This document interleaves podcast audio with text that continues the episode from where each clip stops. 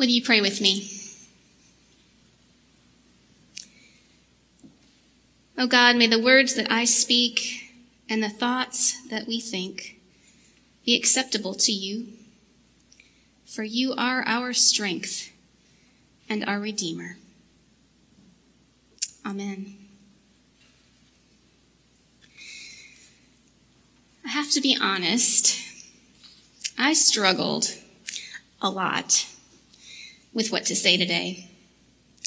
Pastor Maggie named it last night, and I will name it again today. It has been a hard couple of weeks. Between weather events and the shooting at the Covenant School, between rallies at the state capitol and all of the political maneuvering going on inside, I'm not even going to get into the national politics. A friend of mine is a school guidance counselor, and as we were talking the other day, she said, everything just feels heavy. Everything just feels heavy. You know, it might seem strange, but as I prayed this week about what I could possibly say in the midst of all this heaviness, the only thing that came to me was a line from a Christmas carol.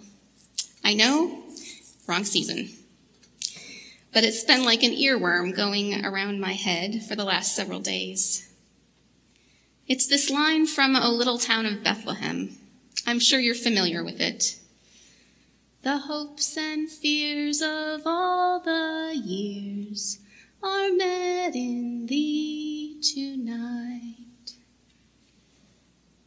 The hopes and fears of all the years are met in thee tonight. Of course, that line refers to the birth of Jesus, what we sometimes call the incarnation, when God became human, when love came down to earth and God began something new. The birth of Jesus was a joyful event, of course, with angels singing and shepherds worshiping. But that's a very different scene from where we find ourselves today. Today we're not celebrating at a manger. Today we're grieving at a cross. And yet, to me, that line seems appropriate today as well. The hopes and fears of all the years are met here, too.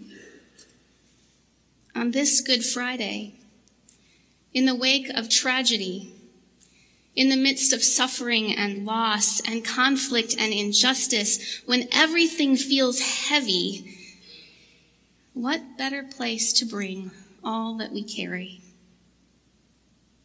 Because Jesus knew tragedy. Jesus knew suffering and loss. Jesus knew conflict and injustice. That, after all, is the power of the incarnation.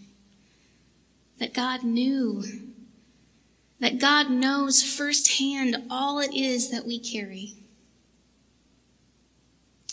In her blessing for Good Friday, author Kate Bowler says, Oh God, you chose to feel what we feel, to be spit upon, ridiculed, tortured, and to die all alone.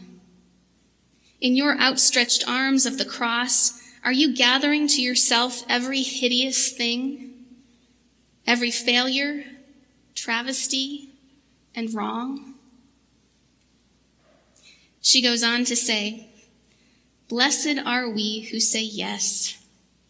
Take this pain, turn things right side up again. And so we bring it all our hopes and our fears, yes, but also our sorrow and our longing, our brokenness and our failures, our anger and our frustrations, all of it. This cross that holds Jesus, this cross that represents the worst of human brutality and vindictiveness, this cross that holds the heaviness of the world, this is also the place where Jesus' outstretched arms embrace us all. Some scholars point out that the Gospel of John tells the story of Jesus' death in a particular way. Its tone is different from the other Gospels. Jesus suffers, yes, but he's also choosing this suffering because he knows that it is in service of something greater. Throughout the Passion narrative in John, we hear about fulfillment over and over again. Did you hear it as we read? This was done so that that would be fulfilled. Nearly everything that happens to Jesus, it seems, is a fulfillment of gospel promises. And then on the cross, just before he dies, Jesus speaks his final words It is finished. He's talking about his life, of course. His life is finished. But he's also speaking in a broader sense. Jesus has accomplished all that he came to do. He has finished the redemptive and reconciling work for which he came. He has embraced our sin and shame and offered us forgiveness and healing. He has embraced our humanity and made us children of God. He has embraced our tendency toward tribalism and polarization, and he has invited us to expand our understanding of family. In this expansive embrace on the cross, Jesus has shown us how to reach across difference and division, to reach around justice and oppression, and to reach out to all who suffer. Jesus has shown us the posture of love.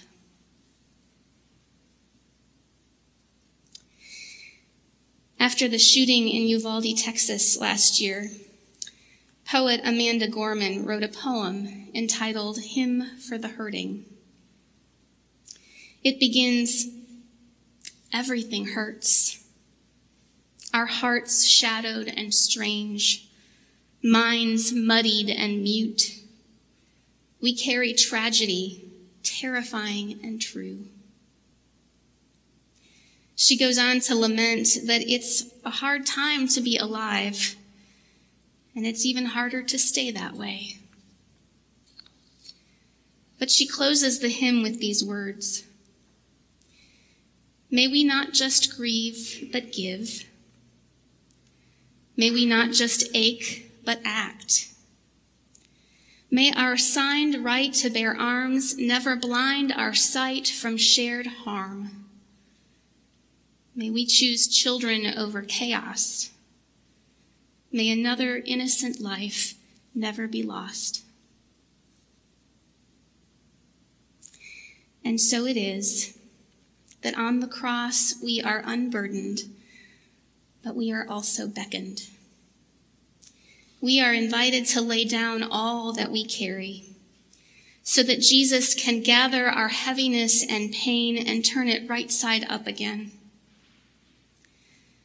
But we are also invited to recognize that this love that came down to earth, this love that is hanging on the cross, this love that has embraced us, each of us, fully, this same love is calling us.